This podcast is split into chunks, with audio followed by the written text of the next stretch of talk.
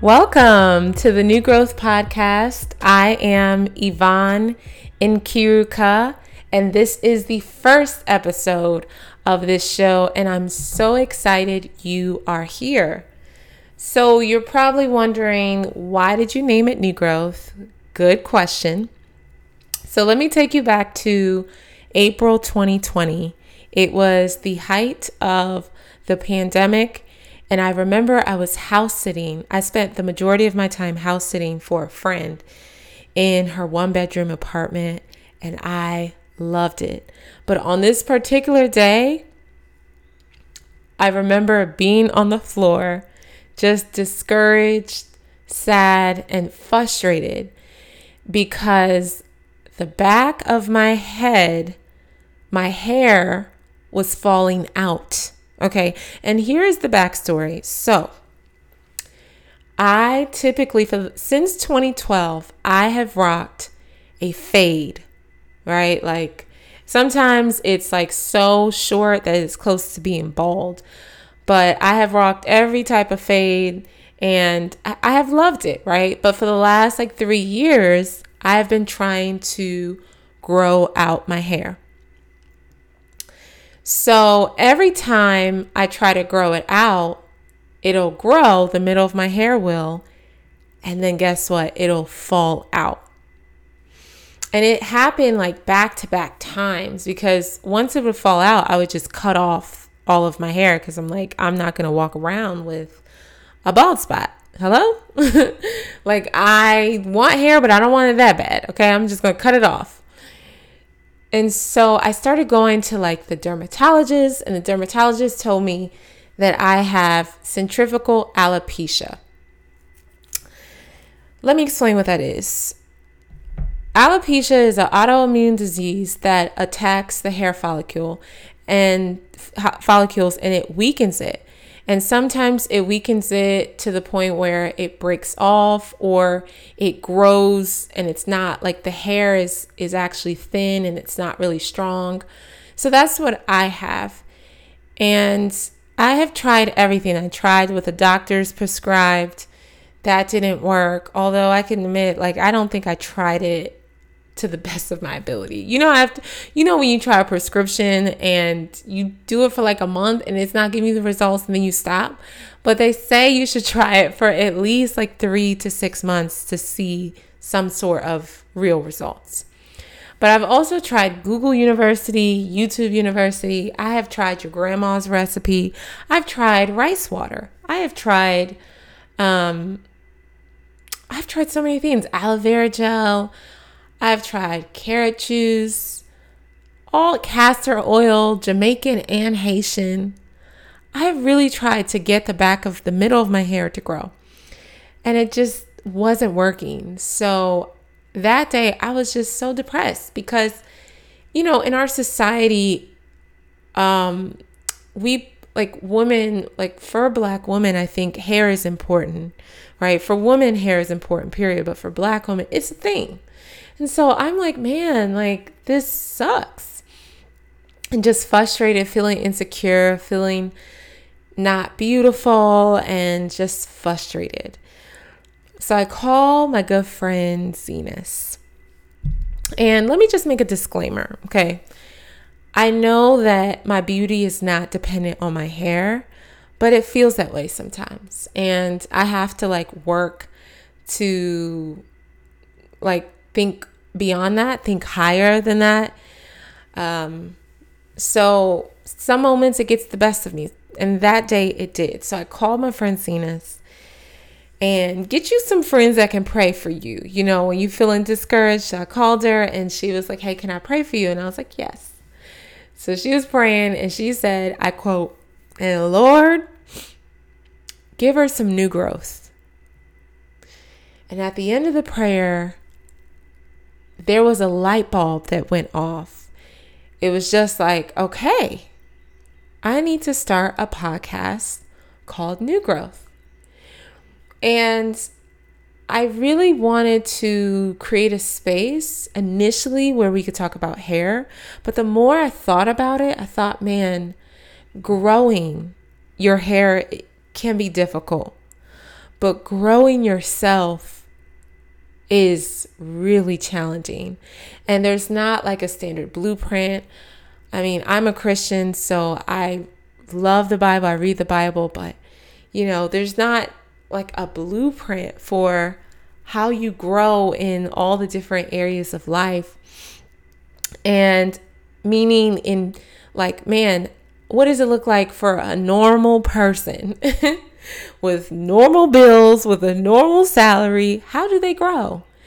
So, I wanted to provide that space where we could be curious together and learn from people. And I also just wanted to share my journey. Um, so that's how the podcast came to be. And this season, we will be starting off talking about growing in drum rolls, please. That was terrible drum rolls. growing in self. Okay. So, for those of you who may be following me on social media, I have really been in this space where I've been trying to grow in self. And so, all of our guests this season will be talking about some aspect of that. So, to kick it off, I thought it would be best if I start, right? Because I would never ask any of my guests to share what I'm unwilling to share, go where I'm unwilling to go. You know what I'm saying? So, I want to start off by sharing a little bit of my story and who I am. Um, where do I even start? First, let me just do a quick introduction. So, I am Yvonne Nkiruka, and my middle name, in Nkiruka, is my middle name. It's Igbo, and it means the future is bright. And I just I just want to be called that. You know, I just want to be called that. So I've started using that more publicly. I was born in Texas, raised in Maryland, went to school in Atlanta, Georgia, studied sociology and African American studies. After college, I moved, picked up my whole life, moved to the craziest city in the world, New York, and it is. Moved to New York City and lived there for seven years. Um, I would like to say um, I have done a lot, I have seen a lot, but I have so much more to do, so much more to see, and uh, more to be. So, where does this particular, where do I even start with talking about growing in this idea of growing in self? I will start in August of 2020. Okay. That was the day I closed the chapter on a really crazy part of my life. That was the day I moved from New York City and I left during the pandemic. Um, it was such a big deal. You know, people travel and people move different places all the time, but this was so significant to me because I had spent the majority of my 20s in New York City. And I would like to say that I was probably, people ask me, what do I do? And I just tell them because it's hard to really put into words what I did, but I just tell them I was a professional mother. I have no kids yet. I would love kids one day, but I was a professional mother. My job was to take care of people. And I did that, you know, in various ways in my personal and professional and social life. And yeah, this season in New York could be characterized by me just being all things to everyone and simultaneously being nothing to myself. I was that friend that would anticipate another person's needs and fill them even before they asked me to. I, you know, was, I'm a three, I mean, no, I'm sorry, I'm a two on the Enneagram. That's a helper. And so that's how people knew me. Like, call Yvonne, or she's going to do something to support someone or to help someone. And I think that I don't want to look at that season and say, oh, it was all bad. No, it was, some of it was good, you know, like I really felt part of what inspired me was Jesus. Part of what inspired me was my faith and realizing that my life is not just about being served, but it, it is about serving others and loving on people. So I don't regret it, but some of what I did was a response to trauma. So sometimes we can do good things, and those good things are actually a response to our own trauma that happened when we were young. And so while I was being applauded and people, you know, oh, you're such a good person, you're such a good Christian, you're like, you know, just wonderful. You know, people will praise you. And the whole time you're like slowly dying inside because you've built up this reputation that is not sustainable. You can't really sustain doing it all for everyone, nothing for yourself. So it just it just was a lot. Like when I think about it, it was a lot. Like, you know, I was working at a nonprofit, working with youth um, who had experienced incarceration or contact with the criminal justice system. I've always worked with youth in some capacity, and I loved what I did. I really loved what I did, and I love working with the youth. And I'm that's something I'm still passionate about. I also worked in the context of my church. I was on several ministries, did so much, did too much. And all of these things were good. But again, I betrayed myself. I forfeited myself. I compromised so much of myself that when I looked in the mirror, I had no idea who was looking back at me. I could not recognize myself. It was as though I forfeited. It was as though I should say, maybe I was a foreigner in my own body. Can you imagine? Like, I did not know who I was. and, you know, it was. It was insanely ridiculous. Like, I don't know where I learned that, but actually, I do. I know that it started when I was a child. So, I believe that in order to be loved, I had to serve or I had to feel a need. And I wasn't I was aware of this like 4 years ago, but I didn't know I was trapped. I felt like I was stuck. I didn't know how to break myself out of this stronghold, out of this bondage. And to be honest with you, I'm still working my way out of it. Cuz it's it was that it was that woven it was that much woven how can I say this? It was so woven into the fabric of who I was. So what happened? You know, how did this how did how did I get here? You know. All right. So in 2018, I'm on vacation and I'm with some good girlfriends and my nose starts to involuntarily twitch. Okay, I don't think y'all heard me. My nose started to involuntarily twitch. And this spooked me out. It freaked me out, okay? Do you know when you are like a kid or you're like playing around and you just start flaring your nostrils back and forth? and it's like all fun and games because it's intentional. But what happens when your nose starts flaring, twitching, without you telling it to do so?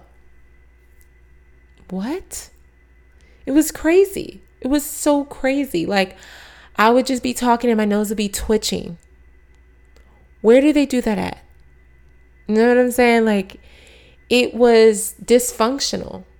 You know, my nose was going, my nose was signaling something is off, Yvonne Nkiruka. Like something is really off and, and you need to pay attention to me. And that's why I love like our bodies because our bodies are this is what I learned in counseling. Our bodies are the like the they're the first um you know, they let us know before sometimes our mind is aware. And so I don't think I was aware how stressed out I was until my nose started twitching. I don't think it really hit me. It was like, okay, you got to do something. So after that, I kind of made changes in my life. I I made hard decisions, but I was still you know, I was still so I still felt I still felt like I couldn't escape this person that I didn't recognize. I I feel still felt enslaved to other people. And let me just break this down. When I say I was a foreigner to myself, I mean that I didn't know who I was. I didn't know what I liked. I didn't know what I didn't like. I didn't know what I wanted. I didn't know what brought me joy. Um I didn't know how to be, just be. Like without doing, like just be and feel like worthy enough to be loved without working for that love. Ooh, when I tell you that when you don't know who you are, when you forfeit yourself, you give space for all sorts of crazy things to happen for abuse, for um, manipulation, for, you know, just people to take you for granted, people to hurt you. Um, so, yeah, that those are some things that happened as a result, just like being in situations where I wasn't valued, being in situations where um, you know, just holding because I wanted to like because I didn't care about myself and I cared about maybe this organization, maybe this person more, I would hurt um, in order for you know other places and other people to feel good and so it I really didn't care about myself which is why I've been in this space, right? Where I'm like trying to walk back to myself, embrace myself. So that's why moving out of New York City last October, no, last August was such a big deal for me. And I wanted to offer up what I have been doing practically to walk back towards myself and to take residence in my own life. And I, I actually hope this helps. Okay. So, the first thing I had to do was I had to leave and I had to disrupt the destructive pattern in my life by removing myself from a particular environment. And yeah, for me, it was New York because so much of who I was was connected to that place. And I just felt like I needed a fresh start. And sure, I could have made these changes in New York and I tried, but it was too hard because the reminder of who I was was always tugging, or who I didn't want to be was always tugging. So I had to physically move all my stuff and change locations. And I just want to encourage whomever's listening that it's okay if an environment is too overwhelming or or you have to leave an environment in order to grow. Like it doesn't mean you're weak. It doesn't mean that you are, you know, yeah, it doesn't it doesn't mean you're less than because you have to like move and pull remove yourself from a situ a harmful situation or a situation that is a reminder to who to what you're trying to walk away from and yeah like like if you think of it from a plant perspective sometimes you have to repot a plant and it doesn't mean that the pot that the plant is currently in is terrible it just means that the plant needs new conditions for growth and that's okay. You know, like, and so think of it that way like you're a plant and you just need a different environment, a new pot, so that you can grow and you'll have your roots can have enough room to to stretch you know and and, and the more they stretch the more the deeper they go the more fortified you become and and and so yeah i had to leave and i left new york and i moved and currently I'm in Georgia. And this your your environment matters because I love Georgia so much and maybe it, it matters to me because I'm also a creative so I get inspired by like my physical like space terrain and so being in Georgia and hearing the birds chirp it's like so soothing to me. It it inspires me. It encourages me. Seeing all the trees, seeing all of the elements of nature, it does something for me. And you know, so I needed to physically leave the space that I was in in order to be more of who God has called me to be. All right, the second thing I did was I had to find a good counselor. It's one thing to go to therapy, but it's another thing to find a good counselor. Finding a good counselor is like finding a unicorn. And I'm someone who is not ashamed of being in counseling. I'm not ashamed to talk about mental health. I've been in counseling since college. Um, so for the last like almost, yeah, eight years off and on, nine years off and on. And it's been tremendously helpful because sometimes you need someone who is truly objective to listen to you process things and to reflect back what you're saying so that you can hear yourself and make necessary connections. And sometimes you cannot do that on your own.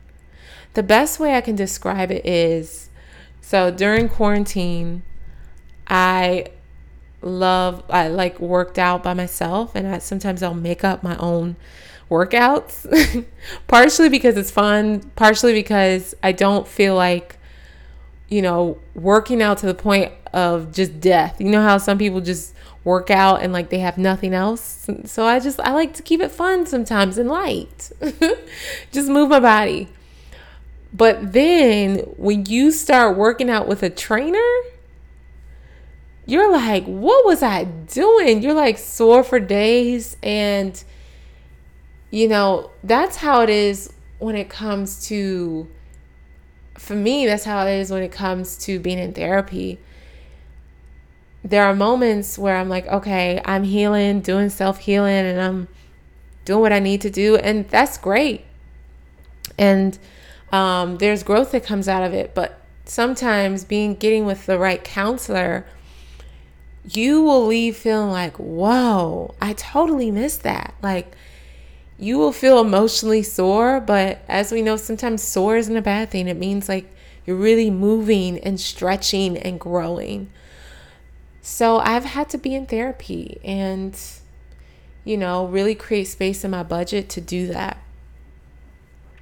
Okay. So that's the second thing. So the first thing was I had to remove myself out of um, a place, you know, a physical location in order to disrupt a destructive behavior. Second thing I do is I had to find a good counselor.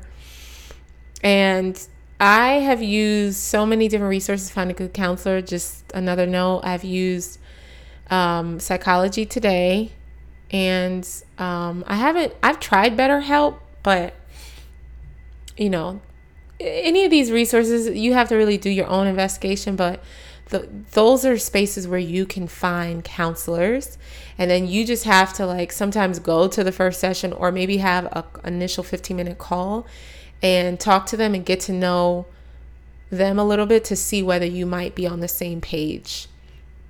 Third thing I had to do was I had to get quiet, all right? And what I mean by that is I had to physically get quiet. So I have started like going in a closet, turning off all the lights, and just sitting there and being by myself. This has been so revolutionary because for me, I'm used to doing and giving, and being quiet allows me to know like I don't have to do anything to exist. I just am, right? Like, I don't have to do anything to exist. Okay, let's take it a step further. I don't have to do anything to be loved. So during those quiet moments, I just am able to just sit there and in the quietness, my identity is being affirmed. And so, and I'm not even saying like during that quiet, I don't even talk. It's not even like I'm praying or talking to God. I'm just sitting there. And sometimes I am thinking, sometimes I'm just like doing nothing. And I feel like God is able to love me in my being just as much as He loves me in my doing. And so that's what I've been doing, getting quiet. Sometimes getting quiet for me also looks like taking a walk without music in my ears and just gazing at the trees and at the different, you know, plants and flowers, all those beautiful things, and just walking, not distracting myself with anything, just enjoying my own company. enjoying being with myself. And I know that sounds weird, but that's that's what that's what's been helping me walk back to myself. And I have so many other things that I've been doing that have been helping me to embrace and to grow in myself. Um, but those are the three things that I'll start with for today. And my hope is that my journey, the things that I've shared here today, could encourage you along your journey towards embracing yourself. And so I want to leave you with this affirmation that I wrote. It says, Tend to your gardens, they are filled with wonders. Water your roots, pull out the weeds, and position for the sun. Then watch your flowers bloom. Enjoy it and never again abandon it. Only then can you offer up its cherished fruits. Wow, I want to say thank you so much for tuning in to the first episode of the New Growth Podcast. This has been a dream of mine, and I'm so thankful that you are here. Before you go, I want to ask you for three things. And you're like, dang, Yvonne, we just met. But these are all things that you can do. The first thing is maybe you know someone who this could encourage, or perhaps they may need to move towards themselves. Go ahead and send them this podcast. The second thing is please leave me a review because your reviews can take this podcast to places and spaces that I could never. And the third thing is, I would love to continue the conversation with you. I do believe in dialogues over monologues. So send me a message on Instagram. My Instagram handle is Yvonne underscore Nkiruka and I will definitely respond. Most likely, it's going to be with a voice note because I hate text messages. But until next time, I love you guys.